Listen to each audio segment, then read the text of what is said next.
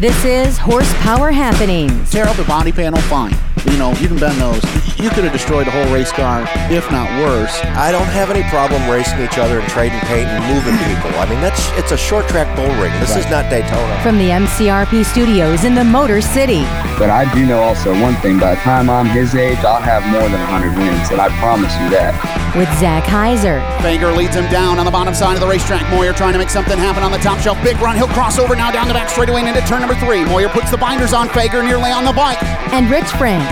Any progress, Zach, that they made on the last stop, they ruined on this one. So now they're really trying to get this thing off the ground. From the Motor City Racing Promotion studios. Hey guys, this is Ford Hahn. This is three-time dirt car UMP national champion Rusty Schlenk. This is Bobby Santos. This is Travis Stemler. This is Travis Braden. This is Andrew Shy. David Melky. Josh Fry. Ryan Rule. And this is Horsepower Happenings.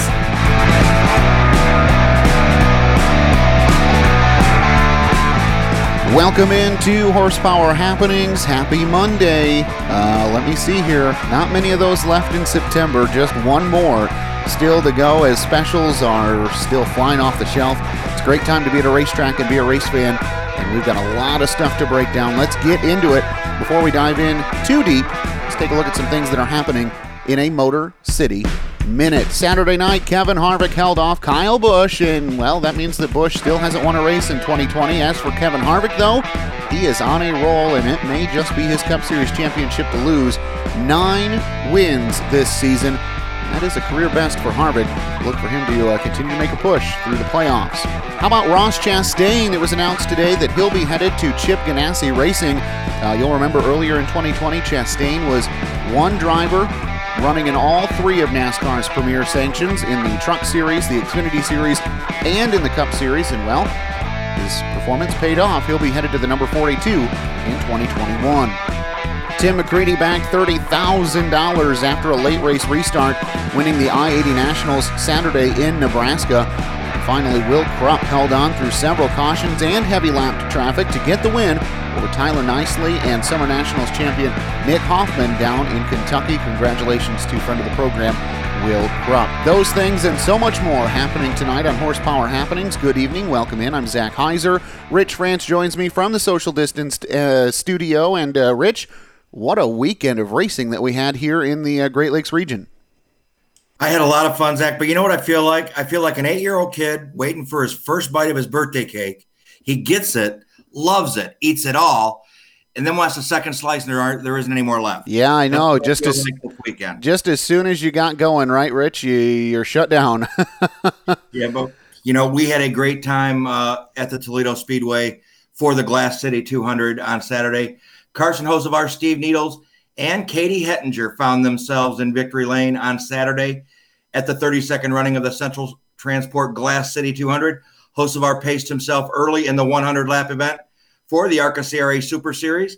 Uh, when it was time to go, it was clear that uh, was not going to be denied. Hosevar worked his way around Hunter Jack at lap 40, set sail, and picked up his third win in as, in as many weeks with his brand new number 14 machine. Uh, with the others coming at Lebanon I 44 Speedway and at the Berlin Raceway in the Money in the Bank 150. Uh, only one caution flag slowed the event. Zach, Sammy Smith, Cayden Lapcevich, Jack, and Cody Coughlin would round out the top five. And Zach, after several solid performances over the years, and most ending with mechanical woes, Steve Needles finally picked up the win that has eluded him in the 100 lap feature event for the Outlaw Super Late Models. The Outlaws put on a show for the ages with several drivers exchanging the lead throughout the event, but it was a lap 72 restart between Brian Bergacre and Needles that would be the deciding moment. Needles would restart on the outside of race leader Bergacre and sailed his number 14 machine on the high side through turns one and two. Coming off turn two, Needles would grab the race lead and eventually pull away. Even a late race caution could not stop Needles from picking up the long awaited crown jewel victory. Frank Giovanni, Lapcevich, Dennis Strickland, and Scott Hance would complete the top five. And Zach, coming up later in the show, we'll talk to Steve about his incredible evening. And in the Victory Custom Trailers CRA Junior Late Model Feature event, it was all Katie Hettinger leading from start to finish in the 25 lap feature event. The win would be Hettinger's second win of 2020. The Dryden, Michigan driver would also take over the championship point lead with one event remaining over Cody King after King had problems early in the event. Uh, the championship will be decided this coming weekend uh, in the finale at Anderson. Toledo Speedway now moves on to their final event of 2020 on Sunday, October 4th. The Hemmelgarn Racing Super Fitness Rollie Beale Classic 100 for the USAC Silver Crown Series will be on tap. The event will decide the 2020 USAC Silver Crown Series champion. The ARCA Late Model Sportsman, Street Stock, Factory Stock, and Figure Eight divisions will also all be in action. Tickets are available only at ToledoSpeedway.com. And once again, only 1,500 tickets are available for that event per the restrictions in place. Gates will open at 11:30 a.m. for the afternoon event, with the first green flag flying at 2 p.m. Well, Rich, uh, I made it down to a pavement racetrack over the weekend as well. Checked another one off the list of racetracks I'd never been to. Made it to Lucas Oil Raceway, where they were having their fall brawl with Champion Racing Association, as well as a host of other divisions. Auburn, Indiana's Tanner Jack started the day off by powering by leader Jake Hinton on the inside, coming out of turn four on lap 35 to go on and get his first ever Vors Welding CRA Late Model Sportsman powered by Jegs win of the season in the Fall Brawl 40 at Lucas Oil Raceway. The win was Jack's first ever CRA win, joining his brother Hunter as a Champion Racing Association winner. The second race of the day belonged to the Jegs CRA All Stars Tour for their 100 lap main event. After setting quick time for the day, West Virginia's Travis Braden wasted no time getting to the front after the invert. Braden took over the lead on lap two from Josh Brock and never looked back, dominating the final 98 laps. And I had a chance to catch up with Braden after the race.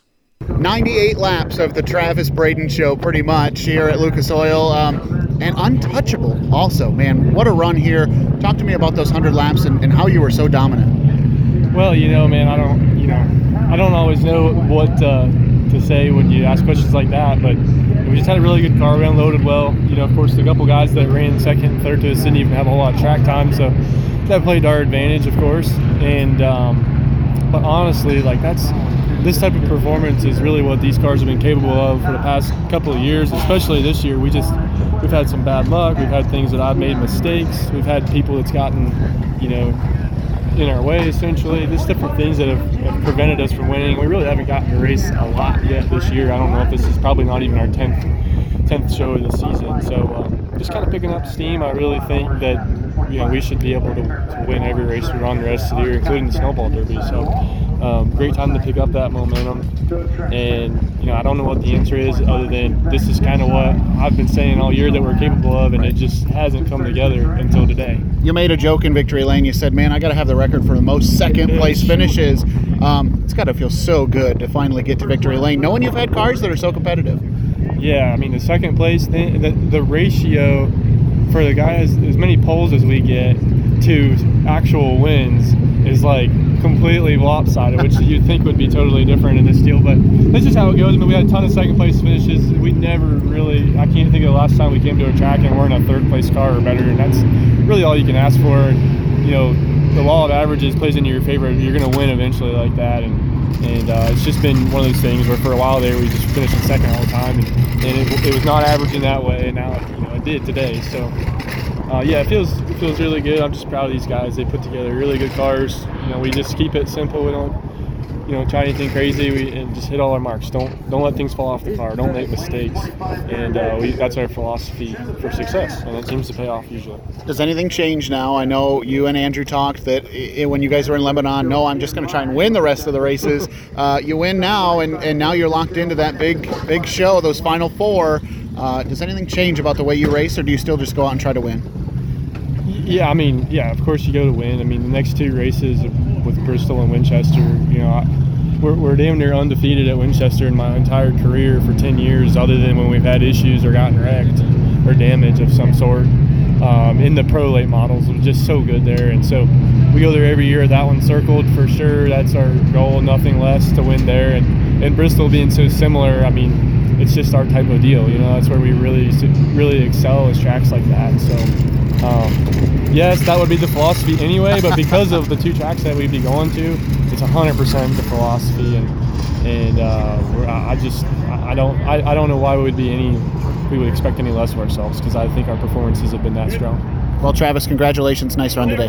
Thank you very much. I appreciate it. One of Michigan's young talents in the Jegs Tour right now is Chase Burda, and Chase had a nice showing. The Lapeer native made some time after his race to catch up with me. Here's what he had to say following his 100 lap. Chase Burda here at Lucas Oil Raceway. Solid top five finish, man. Nice job here today. Take me through your 100 lap race. Yeah, it was a good run for us. Um, we started, I think, fifth place. We were uh, the, just let it settle out, and um, we just basically stayed fifth and tried everything we had. Uh, our car was pushing a little bit, but it was still a solid day. Looks like you had fun out there running with former fellow CRA junior late model competitor uh, Charlie Keevan. Talk talk to me about being with him all race. Uh, it was good. I tried everything I had, just um, couldn't get there. Uh, tried to get a lap car there, but I just couldn't get there. You're still in the chase after today, and uh, you're leading the Rookie of the Year standings right now for the Jegs Tour. What's more important for you right now? Are you more concerned about staying in the chase, or are you more worried about getting that Rookie of the Year title? Uh, I can go both ways. Um, definitely right now we want to get in that Winchester in the top four, but um, I feel pretty good for the Rookie of the Year, and uh, our goal right now is probably just get to Winchester. Well, Chase Burda, congratulations. Nice run today. Thank you. Well, Rich, next up for the Jag CRA All Stars Tour is one of the biggest short track races in the country. They're all big now as we get down into the fall, but it's the Pinty's U.S. Short Track Nationals from Bristol for the uh, ARCA CRA Super Series, Jag CRA All Stars Tour, as well as uh, the uh, CRA Street Stock Series going to be down there as well. Uh, many other, you know, co-sanctions going to be down there. Vors Compact is going to be there as well. Uh, so, Rich, we're moving toward the uh, playoffs, and Chase is sounding very confident heading into the final races. And Zach, it sounds like we had a lot of pavement work going on this weekend, and uh, uh, the Arca Menard Series was no exception. Ty Gibbs was nearly as perfect Saturday as he's been all season, and that's saying something the 17 year old Charlotte, North Carolina driver, uh, made his debut at Winchester Speedway and was unfazed by the world's fastest half mile. He put his number 18 machine atop the practice charts, won the General Tire Pole Award, and then drove away from the field on the high speed, high banked half mile. It was Gibbs' fifth Arca Menard Series win of the season, plus an Arca Menards East victory uh, in, over, in 16 starts over the two series. Michael Self would finish second, one spot ahead of championship rival Brett Holmes. Self was able to nose in front of Gibbs on a lap 79 restart to lead one lap and gain the valuable bonus point that he needed. Self uh, leads Holmes by three points with three races remaining in the season. Jesse Love finished fourth in his series debut. Uh, the 15 year old is the Arca Menard Series West points leader with three races remaining in that series. Uh, fellow 15 year old Taylor Gray rounded out the top five. The Arca Menard Series Zach heads to Tennessee's Memphis International Speedway this Saturday, September 26th, for the Sioux Chief PowerPex 200. The race will serve as the finale for the Sioux Chief Showdown. Gibbs trails Sam Mayer by six points for that championship. Well, the Great Lakes Super Sprints went to work on Saturday night from Hartford Speedway. I did get my dirt fix over the weekend, so don't worry. Uh, they had another race even after the 2020 points battle was over and the championship in the bag. The night was all about going for the glory and the $3,000 payday that came with winning the race. Chase Ridenauer and Trevor Barry led the field to the green flag. Quickly, Ridenauer jumped out to the early lead, but Another former series champion quickly challenged. Dustin Daggett took the lead from Ridenauer off turn two in lap traffic and looked to be well on his way to his second win of the season. However, trouble near the halfway point led to an accident with Daggett and a lapped car. That handed things back to Ridenauer for the restart. Things didn't go easy for Chase, though, as he had a challenger the remainder of the race, Ryan Rule. The Coldwater, Michigan native has multiple wins at Hartford Speedway and was looking for another Rule had the lead with two laps to go, but Ridenauer drove back by down the backstretch and held on for the win. We caught up with Chase following his triumph. Chase Ridenauer goes back to victory lane with the Great Lakes Super Sprints, and really, probably in your mind, this should have been three on the season. Uh, we talked about it in victory lane. Lap traffic took you out of the race at Merritt.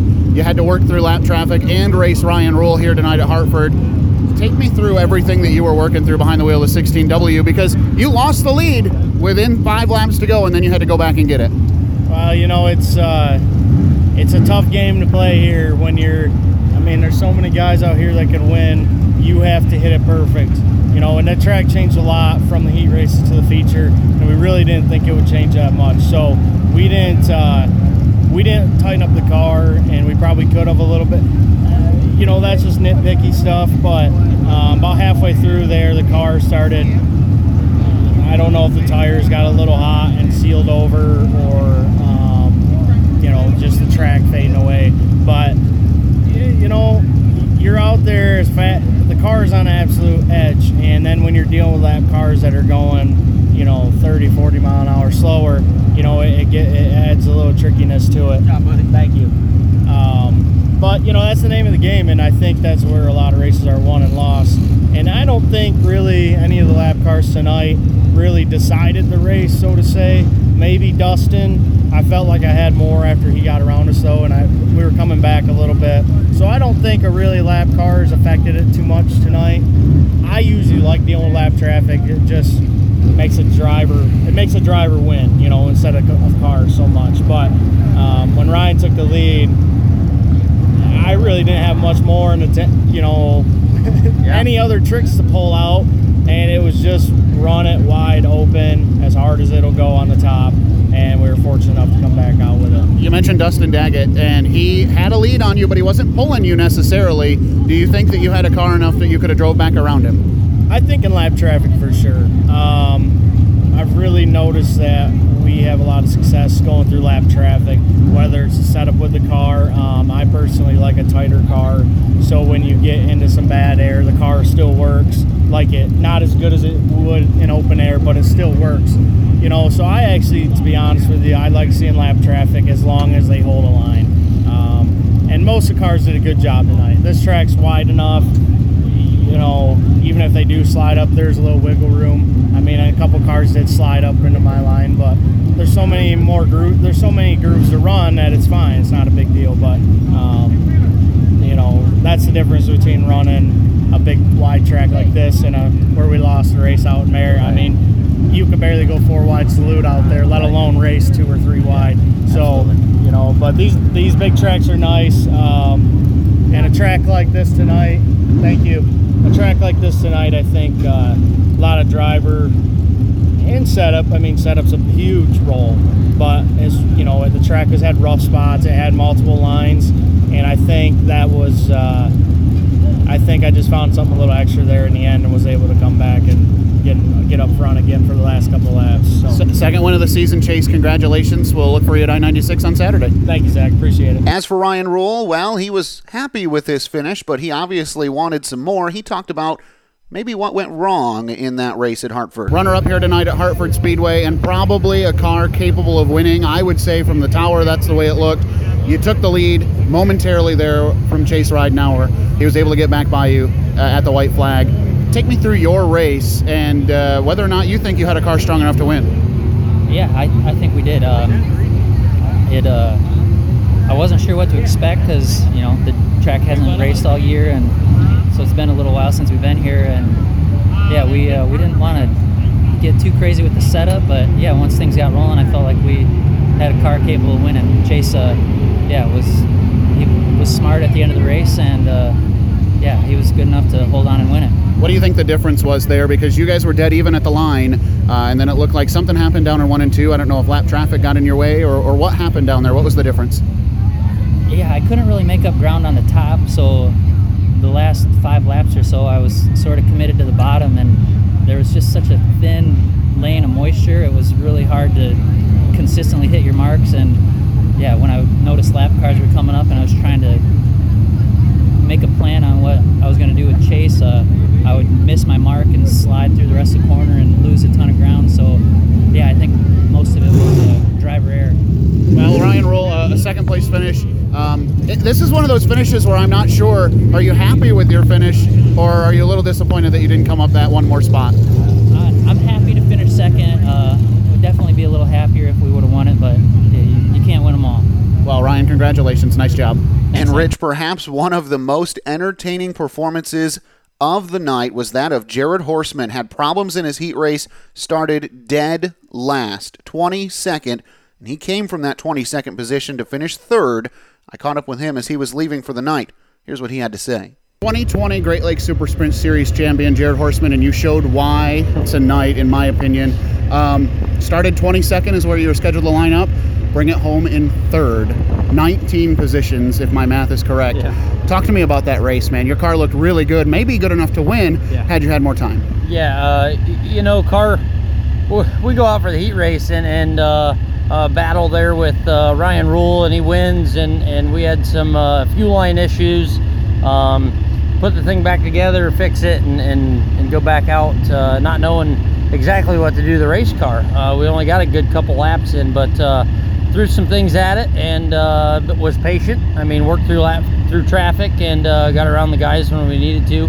Um, of course, got to the top six, eight cars, and they got a lot faster, so and, and harder to pass. But uh, I, I'm right there with you. I think if we had a caution, we'd uh, we'd have throw our hat threw our hat in the mix. But um, uh, you know, hard telling. But uh, the car rolls in the trailer in one piece. Um, and uh, we live to race another day. It's the same question I asked Ryan Rule. Third place, probably would have liked to have been two spots higher, but man, the race you had, you got to be happy with knowing what you have in the trailer there, knowing the Yeah. piece you got. You, you know, um, you're talking about the, the championship and, and so on. Um, it's, it's being around at the end, and uh, you know I'm, I'm ecstatic with uh, the way the, the, the way the day started off. It, it didn't look too promising, um, you know. But uh, I think if we'd have started, uh, you know, up in the top six, eight cars, we'd have had a shot. But uh, very pleased with the, the turnout we had. Jared, congratulations on a third place it. finish. We'll look Thank for you you. around the track. Thank you. Well, the Great Lakes Super Sprints are scheduled for another one off event coming up this Saturday. They'll be in action at I 96 Speedway.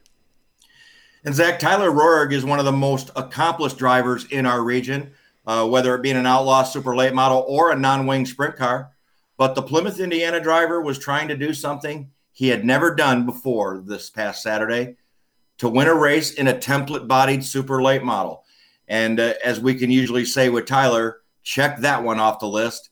Uh, Roahrig took the lead from Will Olmsted on lap 10 and held off late challenges from Brian Campbell and Tom Thomas to pick up his first template super late model win of his storied career and pocket a cool $55,000 payday at the Berlin Raceway. And Zach, another driver of note, uh, Brian Campbell, who admitted uh, that they were struggling with that 47 machine throughout 2020, picked up his first fast qualifier award in over a year, the 38th of his career, and brought home a nice runner up finish. So uh, it's not a win, but it had to feel good with the struggles they've had this season. So congratulations to Brian as well. Well, some exciting news today, Rich. I think anytime that a racetrack can announce that they're going to do something new, they're feeling confident about themselves. And Winston Speedway officials did just that, announcing this afternoon their investment in a pro late model division.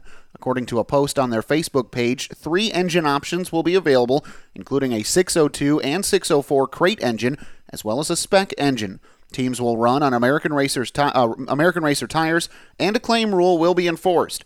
The post made clear that officials will not be cutting super late models from the program. However, pro stocks could be on the chopping block if numbers don't improve the rest of the season.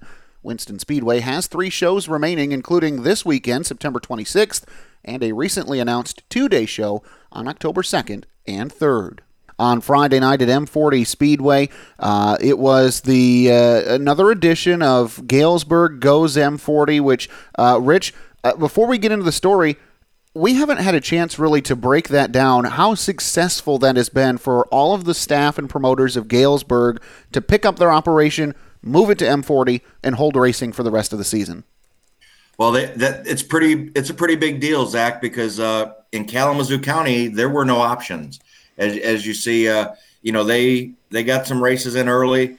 Uh, Kalamazoo Speedway never did get a race in this year, and and I don't think I don't think that Galesburg was going to get another race in this year either, unless they came up with this deal. And I think it worked out pretty good for for Eddie Santori and that group. Well, 12 sprint cars of the Auto Value Bumper to Bumper Super Sprints made the trip to M40 for the first time in 2020, only time with the wings on. And after 30 laps, Jimmy McCune came out on top. And it was by over 1.1 seconds that he got the win over Aaron Pierce, Jason Blonde, Tyler Roahrig, who was doing some really a lot of racing this weekend. Rich, uh, you mentioned his template car stuff. He also got behind the wheel of a Sherman modified down at New Paris. and drove the number 99 uh, wing sprint car on Friday night as well. And then uh, Joseph Ligori uh, rounded out the top five. So uh, really a great show down there at M40, and we're going to talk with Jimmy McCune coming up. But first, I want to let you know that you need to check out HubcoLifts.com and Hubco on Facebook. Why? Because Luke Hubble is a racer. He knows what it takes to be successful, he knows what it takes to try and get as much as you can out of that dollar bill. And that's why you can get Hubco lifts for just $975, less than $1,000, and you have yourself one of those beautiful lifts. Uh, you can personalize it with certain colors and, and options that are available. And that's not the only thing that Hubco Lifts does. They've got the Hubco scale pad stands. You know that you need those. Get the car up off the ground so you can make those adjustments, get those scales elevated off the concrete floor. They can do that for you. And we all know how much it is really just a pain in the butt to try to work on a car when it's so dark at the races. Hubco track lights are available as well, as well as many other products available. Log on to hubcolifts.com for more information, or you can just get a hold of Luke yourself and give him a call at 269. Are you writing this down? You need to write this down. 269 838 0029. That's Luke Hubble and Hubco. And with that, Rich, it's time to get into our first uh, interview on the night. And, uh, you know, we talked about the one and only show that happened for uh, winged sprint car racing in the state of Michigan. And it's our pleasure to bring on now the guy who got, it, who got the job done on Friday. Well, when it's a one and only show, it's a big win, right, Zach? He picked up the win on Saturday at M40. Uh, great to have him back on the program. Makes his home in Toledo, Ohio. Jimmy McCune, welcome to Horsepower Happenings. Hey, guys. Thanks for having me on. First of all, congrats uh, on the win this weekend. And man, after a 2020 like we're going through, the win just seem like it's a little bigger, doesn't it? Yeah, for sure. I mean, uh, you know, that was I think our fifth race of the year, so and probably the last one. So yeah, it was definitely a definitely a big win for us to get. Well, Jimmy, take me through the day. Uh, you know, this is M40 has been kind of quiet for several years, uh, and then you know, with Wing Sprint Car Racing being quiet for much of this year, what what did you have to do to get ready for this event? Uh, how, how did you make sure you guys were on point? Uh, I mean, well, we just got we just came off of a race uh, in uh, Jennerstown the week before or two weeks before, whatever it was. So I mean, we were pretty much ready to go. Um, we you know we had lost the motor and you know we uh, got the car back together that night and uh, and run second. So um, you know the biggest changeover that we had was just you know swapping over back to the Hoosiers because I haven't run on the Hoosiers in uh, quite a couple of years. Actually, it's I mean, other than a select race here and there from Toledo over the last couple of years, but we haven't even been there that long. So I think my last you know, pretty competitive race on a Hoosier would have been about four or five years ago at this point. So that was the biggest change and the biggest challenge. Um, you know, but after after the first high lap session, um, we made a couple adjustments, and then after qualifying, I we were terrible, and uh, I come in after the I I tried to knock the fence down on the second lap, and uh, which is pretty uncharacteristic for our car, and we made some changes after that, and uh, you know we were second quick, um, but uh, the changes made the car come alive. So yeah, you know, most of the time when we see your car, it's on American Racers. For those who don't know, and uh, Jimmy, talk to me about what what is so different, or, or what are the challenges that are presented to you when you get on a tire that you're not used to. Uh, I mean, for us, really not much at all. I mean, back in 15 or 16, we were going back and forth, back and forth. Um, you know, we won uh, Toledo on uh, on Hoosiers, and then we went to Mansfield, and we're on American Racers, and you know, we were back and forth those couple of years, and uh, yeah, I didn't really seem to change anything. I mean, the ride height changed a little bit on the car. Um, and then this weekend, you know, just M40 being the style of racetrack it is, you know, it's challenging enough um, with that dog leg front straightaway. So, you know, just some just some minor adjustments and a couple spring changes, and you know, I mean, we were right back into into what we normally have with that race car. Now, Jimmy, you guys, uh, you said you, you know you guys have only run a handful of times throughout the year. What's 2020 been like for you? Uh, I'm, I mean, we've talked to a lot of different drivers, and and, and every one of them has a different uh, a different feeling of how they've worked their way through this. How's it been for you? Um, quite busy. I mean, other than racing, we were busy with business. Um, you know, we didn't shut down at all. We were uh, automotive, so we just kept on rolling and uh, stayed open the whole time.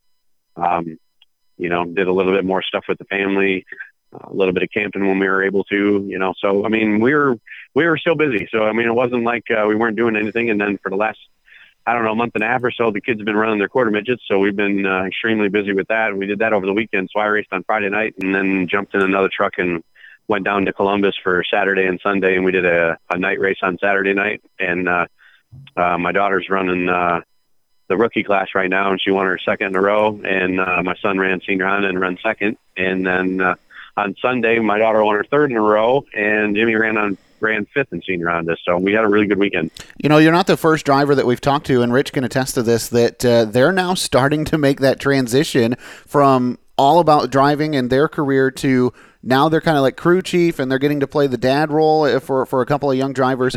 How has that been for you? What's that been like? It's interesting. I mean, you you just you're you're begging your kid to to drive the right line and and to pay attention, and uh, you know some of it just gets absolutely frustrating. Um, you know, we're still working on that with my son. He's been doing it for four or five years. So, um, you know, the maturity age. You know, my daughter started late. She just decided about midway through the summer, and she's 12 that she wanted to do it. So, which I was not against at all because I mean that's how old I was when I transitioned from racing bicycles to to quarter midgets. So, um, you know, it's it's been a uh, it's been interesting with her because she's older and more mature, and she will listen, and I can tell her things to do, and then she just gets extremely mad when she doesn't win and stuff like that. So it's pretty hilarious to see the amount of frustration she has, and I just know that it's in her genes that uh, she definitely wants to do this. Well, you know, we were just talking about another young young lady who's uh, doing some things right now in the pavement world, and that's Katie Hettinger. Um, are you guys eyeballing that junior late model series at all yet? No, I have no interest in that stuff whatsoever at all. Okay, well, we, you know, I didn't, not- I didn't know if I'm the open wheel. fenders. Yeah, well, that's exactly right. I didn't know if, if fenders were uh, were allowed in the house or not. No, it's not even that. I mean, when you got a, a shop full of sprint cars, you know, it just doesn't. Uh, they have absolutely no appeal to me. I mean, I've done a little bit of it my own self and modifieds, and you know, just, you know, it's not the horsepower, man. I mean, you you just can't. uh it's just something you can't describe. If you've driven a sprint car, you know what it is, or you've driven a super modified, you know what it is. But and then you go drive something with uh, a full body on it, and it just it, it's I don't know. I hate to say boring, but it is. and and those are the opinions exclusively of Jimmy McCune, and they do not represent horsepower happenings. I'm sorry, guys, but I mean, it just is what it is. no, we just got to give you a hard time for sure. Now, Jimmy, I think last year I saw you. Uh, I saw you maybe with Jimbo at the Rumble. Are you? Last I heard, that's still on. You guys plan on going to do that this year? Um, I'd like to. Um, we had a good time last year, um, so I guess we'll just see how the cards fall. Um, I haven't really paid attention to what the dates are, um, but you know, I mean, everything's possible. I know my daughter wants to run some indoors, and I know she'd probably really like that big track. So uh, there's probably a good chance you'll see us down there again this year. Well, uh, you know, as we get ready to wrap up here, we know that there's a non-wing show coming back to M40, um, and, and I got to be honest, I don't see you take the wings off very often. Uh, wh- what do you have on your schedule the rest of the way? Uh, right now, I don't know if we've got anything. Um, I know that they are running that race. Um, we've got non-wing cars, so um, I don't know. I guess we'll just see uh, how the next couple of weeks go and how business is, and uh, if we've got an opportunity to go do something. Well, they actually did move it. So we got about a month now. Um, I think they moved up to the 18th or back to the 18th. So uh, we'll just play by ear, see what the weather's like, and and go from there the week out. Well, Jimmy, we appreciate you taking time to uh, join us tonight. Congratulations, nice job on the win, and uh, we look forward to seeing you at a racetrack again soon. Awesome. Appreciate it, guys. Thanks for having me on. Well, hey, if you're uh, going to those end of the year specials, kind of like what's going on at M40 and other places, the long race season may have your body looking like it's headed to the junkyard shredder. Well, check out our friends at racefastener.com. Racefastener.com. This is by Sherman Enterprises. They have rivets, body bolts, body tools, and so much more to make you look make that race car look good again. If you're going to replace sheet metal, you better have the ways to make sure that sheet metal stays on there, and you're going to need ways to make it look pretty for the remainder of the year as well. Cheap pricing and quantity discounts are available $8 flat rate shipping or free shipping on orders over $100. And check this out use coupon code HPH. That's three letters HPH. You'll get $10 off your first order of $50 or more. And if you're looking for more speed out of your dirt race car, contact Brennan Sherman at Sherman Enterprises for data driven engineering and testing. They offer DRP pull down rig testing, data acquisition track testing, complete chassis geometry analysis, and chassis updates. They're located right in Albion, Indiana. Don't get left in the dust. Call Brennan and start winning. 260 636 6225. That's 260 636 6225. Or you can email Brennan at teamse.com. All right, Rich, uh, time to move on to our second featured interview on the night. And you got to watch this one unfold in person. So introduce us to our next guest. Yeah, Zach, you have no idea how happy I am to introduce this gentleman for the reason he's on the show tonight. Uh, he picked up a huge and popular win on Saturday uh, when he won the Outlaw Late Model 100 feature event at the Glass City 200. So happy for him and his race team on so many levels out of St. Joseph, Michigan. Steve Needles, welcome to Horsepower Happenings. Yeah, thanks for having me. Man, you know, I, I was so happy to be the one to be able to talk to you in Victory Lane when this finally got done. Um, we've talked a lot with your wins over after your wins over the years, but uh, this one was always missing. Not anymore, my friend. Yeah, I'll tell you what, man. We've been, as you know uh, well enough, we've been chasing this one for a long time, and uh, been so close so many times. You know, felt that had it in our grasp, and and feel like let it slip away. So to to finally be able to to finish the deal, I'll tell you what, it was a pretty uh, pretty emotional moment for for me and and my team. You know, we were uh, we were pretty excited. It was it was a good night for sure. And and another thing I noticed Saturday uh, with this this wind running so deep in your blood, you had your wife Rachel and your son Sawyer down in Victory Lane with you, and and and I've never seen that side of you after any of your wins. But I think my big bad race car driver friend got choked up a little bit. yeah, I was uh, I was I was pretty emotional after that one because you know we we put so much effort and so much time into that race um, over the years, and uh, to to finally come out with that and and I know that the the sacrifices that they deal with, you know, with with me being gone working in the shop, you know, as often as I do, and um, you know, I luckily right now my job is allowing me to work from home, so I get to spend more time with them than I normally would. But uh, you know, over the years they've just they've endured a lot. Obviously, my son's only two. In fact, tomorrow is his birthday, so Oh, happy cool. birthday to him. Um, but uh, you know, he he hadn't been around very long, but man, does he love the race cars and and loves being around it. And man, it just is a great feeling to to be able to pull that off and have them there for it too. Well, you you talk about the emotion, and you, and you talk about you can still hear it in your voice even today, and, and you know I, I'm sure that I'm not alone in the people that when I looked on Race Monitor because I was at another event when I looked on Race Monitor and it said Steve Needles 100 laps complete, no laps to go. I had to go to any other device I could to verify that it had actually finally happened. Um, Steven said, "Are you serious? Are you serious? what is the relief? Uh, is there a sense of relief for you, Steve, to have got the Glass City finally?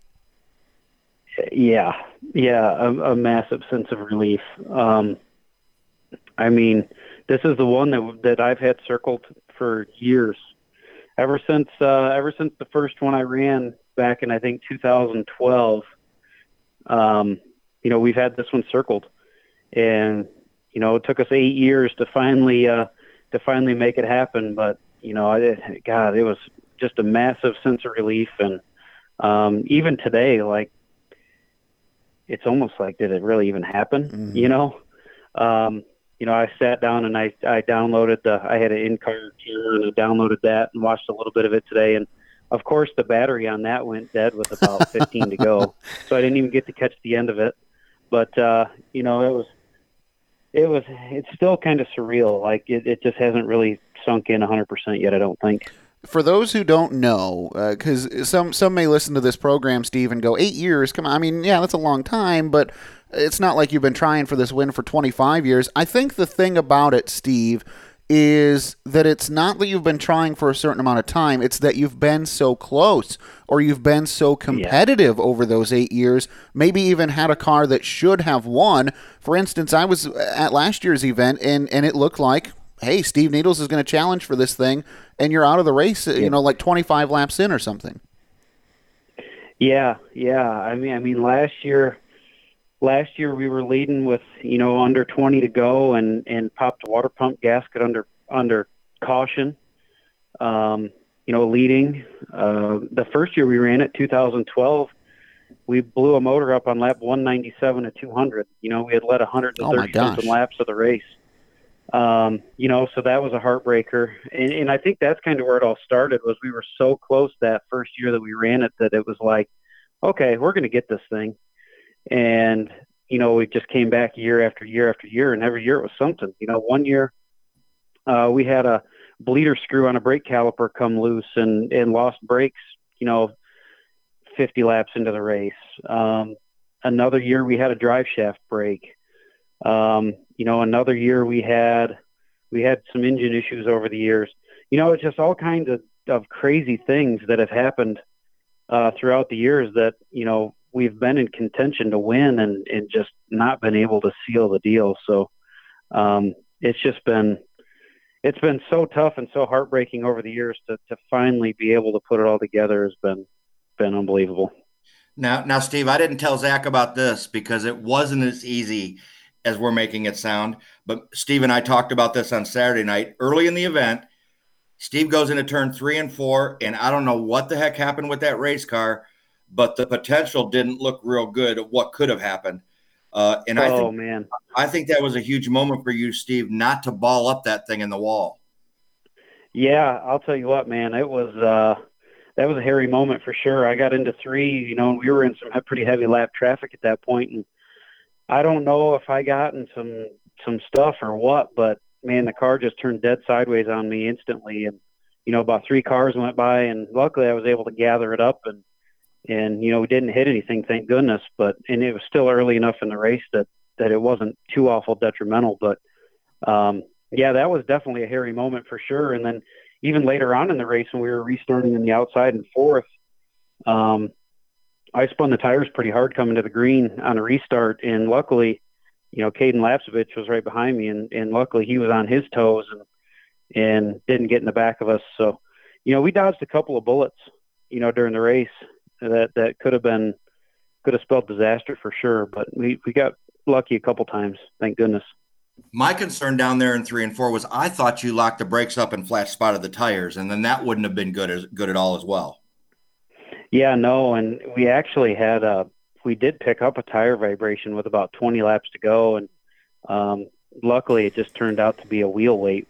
You know, it'd come off after we had balanced some tires earlier in the day, so we uh we got lucky there. But man, oh man, I'll tell you what, it was uh it was definitely uh the last 20 laps, man, counting down felt like it took forever.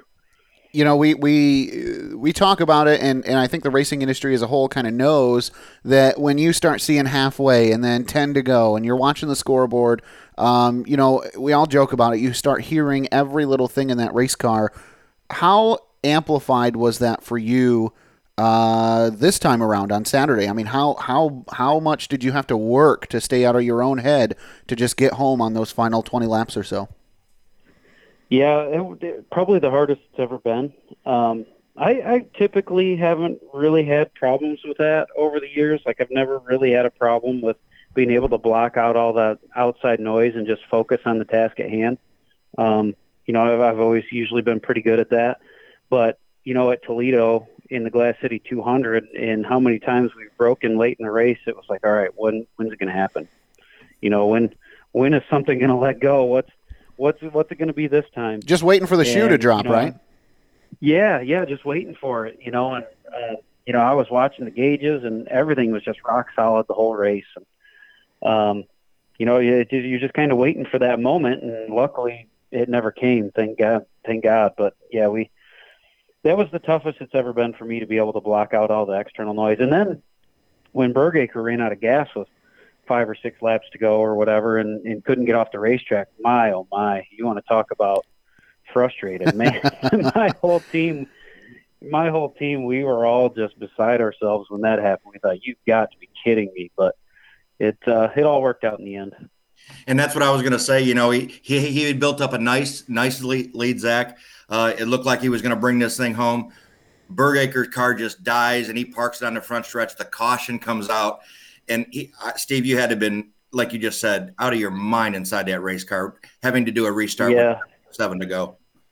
Yeah, I may have said a few not so PG things on the radio uh, when when that happened. Um, so I apologize to anybody who was who was tuned into our radio frequency because it was a little colorful there for a minute or two.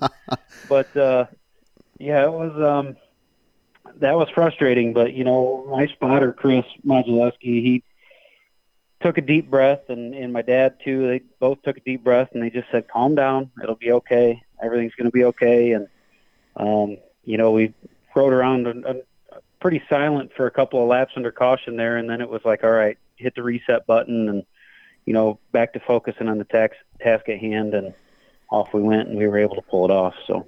Well, Steve, uh, Rich said this is a pretty popular win. Uh, what, what's left? I mean, obviously, when you circle this same event on your calendar for so many years, um, the the sense of relief has got to be so great that it, I wonder is it like we I don't care what we do from now on, we finally won the Glass City 200, or do you move on to another event and say, okay, now we go after this one? Yeah, you know, it's kind of funny you say that because I was thinking about that myself. I'm like, man, you know, yeah, we put a ton of effort into this race over the years, and now what? Um, but I think right now the focus is just on the next race, you know, because they're all they're all big, they're all they're all hard to win, and I don't really know what the next race is on the schedule at this point. If we're going to do any more this year, if we're going to move on to next season, uh, Lord willing that there is a season. Um, so um, I, right now it's just focus on the next race, and, and we'll kind of play it by ear as we go. But you know, there's one other, I guess, the class or the say 200 or, or two of the main crown jewels, and um, you know the D main event back when that was still a thing was a crown jewel, and we've we've won those three races, and I'd say the only one left of the, the majors is the uh, the Summer Sizzler at New Paris, and quite honestly, I've never run with the darn at that thing, so. Um, I, I think we might have to put a little focus into trying to uh, trying to put that one in our in our list of races that we've checked off too. So, you know, we'll see. We'll we'll get through this off season here and kind of refocus and regroup, and we're all pretty motivated and pretty driven to, to win. So, I don't think it's going to be too hard to get motivated for the next one. Uh, I have to ask you. You know, you, you you've been driving for for Brian Short for quite a while now, and and Brandon made his first start at Toledo on Saturday. Yeah. Boy, did he was he impressive all day Yeah. long, right up to the feature, right until that engine just grenaded. Yeah, yeah, yeah. Brandon's doing a really good job. He uh, he's so far ahead of where where I was, and so many of us were at at that stage in our careers. Um, you know, and he's had some some some good help and some good uh, some good people behind him. But I'll tell you what, you still got to get behind the wheel and you got to drive it. And he's done an exceptional job. Um, you know, we're really impressed with him. We're excited about his future and and you know what he could possibly be. So, um, yeah, no, really impressed with him. He did a really good job at his first uh, first race at Toledo. Period. Um, a big fast racetrack like that, and uh, yeah, he's. I mean, I I couldn't tell him enough how good of a job he did. So going going back, he'll only get better. And, and every time he got in the car and got on the racetrack, he got better. So yeah, we're, we're pretty excited about what he's doing. Now, did I hear that uh, Brian's going to go ahead and take him up to Owosso this weekend? And is I'm assuming that's not on your schedule. Yeah, no, I uh my well with my son's birthday tomorrow, we've got we've had a birthday party planned for him for this weekend. So I won't be up there, but yeah, Brandon is going to go. Um we'll have his stuff ready to go here uh, by the end of the week and he's going to go up there and race with those guys. So he should do well up there. I I think he'll really I think he'll do where, well anywhere he goes, but he, he should do extremely well up there. Well, Steve, uh, congratulations. Uh, you know, this, as Rich said and I said, it's a very popular win. And, uh, you know, it was, I think we all were shocked. And then we went, well, good for him, uh, you know, that he finally got it done. So, congratulations. And uh, I want to give you an opportunity on the show. Who do you thank for, you know, putting eight years and countless blood, sweat, and tears into getting that car into victory lane? Yeah, man, there are so many people. I mean, even people that aren't involved right now necessarily with our team. Um, you know, obviously I drive for Brian uh, and their detail guys, and they uh, provide us with some amazing equipment. And, and Brian's been great to me. He's treated me, you know, like gold from day one. So, um, huge, huge, huge uh, thank you to him and the opportunity that he's afforded me and and um, my team to to be able to do what we do. Um, but going all the way back to, you know, Terry Gentry, who gave me, you know, my first start at the Glass City back in 2012. Um, you know, when when I started driving for him in 2008, that opened up a lot of doors for me going forward. So, you know, big thank you to to Terry. He's not with us anymore, but um, you know, if it weren't for him, my career wouldn't be where it is right now. So, um, huge thank you to him. Uh, all the guys I've driven for in the past, you know, Bobby Blunt and Harley Bovey and, um, you know, my dad, heck, we ran our own car. We never ran that to Glass City, but we ran that for a while too. So, um, you know, my, my crew guys, Chris and Matt Modulewski, they're there every single week. Uh, Chris crews and spots and, you know, Matt's there crewing every week and he, you know, their other boy Caleb came this week and helped us, and um, all those guys. My dad spends countless hours in the shop every week, just you know, going over little things, and um, obviously my wife, you know, she's keeps the house in order, household in order, while I'm off doing my thing. So, you know, without her, it wouldn't be possible either. So, there's just so many people that that have been involved over the years. Um, Eddie Lee Payne, who helped me get going when I very first started in in late model racing. So um, just just more people to think than I can even count. Well, Steve, congratulations again. Uh, thanks for making time to be on the show. And if uh, you do get out again this year, good luck. If not, hopefully 2021 is successful for you. I appreciate it. Thanks for having me. Uh, hats off to Jimmy McCune. Hats off to Chase Ridenauer. What a show that was on Friday at Hartford. Uh, Travis Braden, uh, Braden dominating performance. Uh, Tanner Jack marking his name into the CRA win column. I love this time of year, Rich. It's bittersweet because we know the end is near, but wow, some of these guys that are coming to life right now. Um, what a time to get to the races. I think we both had a great weekend, Zach. I don't, I mean, a lot of big races going on. Um, but you know, a lot of pavement was, this was a pavement weekend. It really mm-hmm. was. Uh, and it was really a great weekend.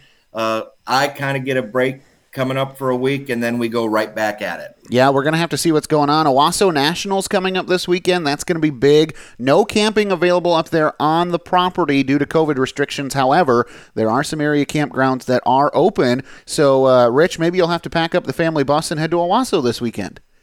Yeah, maybe three thousand dollar outlaw super late model win. I think it's a fifty lap feature plus all the other divisions that they know modifieds and pro stocks and uh, front wheel drives. They got a whole fall nationals deal going on up there. I think it's two or three days long. Mm-hmm. Uh, man, I it's just nice because I know a couple weeks after that, Zach, I'm going to be busy. Like I talked about, uh, you know, we have the uh, USAC Silver Crown Championship coming up, the Rollie Beale Classic the week after that at Toledo Speedway, and then probably somewhere where we're going to be together the, the next week uh, down at Winchester. So uh, got a couple weekends after this weekend, some really big events. Yeah, and then don't forget too, you've got the Boss Sprints coming up from Ohio to pair up with the um, Michigan or the uh, excuse me the Great Lakes Traditional Sprint uh, at I-96. That's a makeup for a rain out, and then that's going to happen on Friday. Then on Saturday, Great Lakes Super Sprints in action uh, at I-96 as well. Plus, Winston Speedway will be running on Saturday. They'll have late models in their full show up there at Winston. So still plenty of options. And if you want to make the drive, Thursday you've got sprint cars at Plymouth. Friday and Saturday, you've got USAC sprint cars at Gas City. You have some options this weekend. So, uh, as Rich knows that I like to say, you still have time if you feel comfortable. If you want to follow the, restri- the rules and restrictions, get your backside trackside. Check with your racetracks before you go make sure everything's kosher, and make sure that you're willing to uh, follow the rules that have been laid out so that we can continue racing right on through the end of the year. Hey, that's going to do it for tonight. For Scott Menlin, owner of Horsepower Happenings, for my co host Rich France, I'm Zach Heiser. Have a great night. Get to the races this weekend, and we'll talk Monday right here. Same time, same place. Horsepower Happenings. You've been listening to Horsepower Happenings on the Motor City Racing Network. Catch up on past episodes by logging on to horsepowerhappenings.com. And be sure to tune in next week to keep up on what's happening.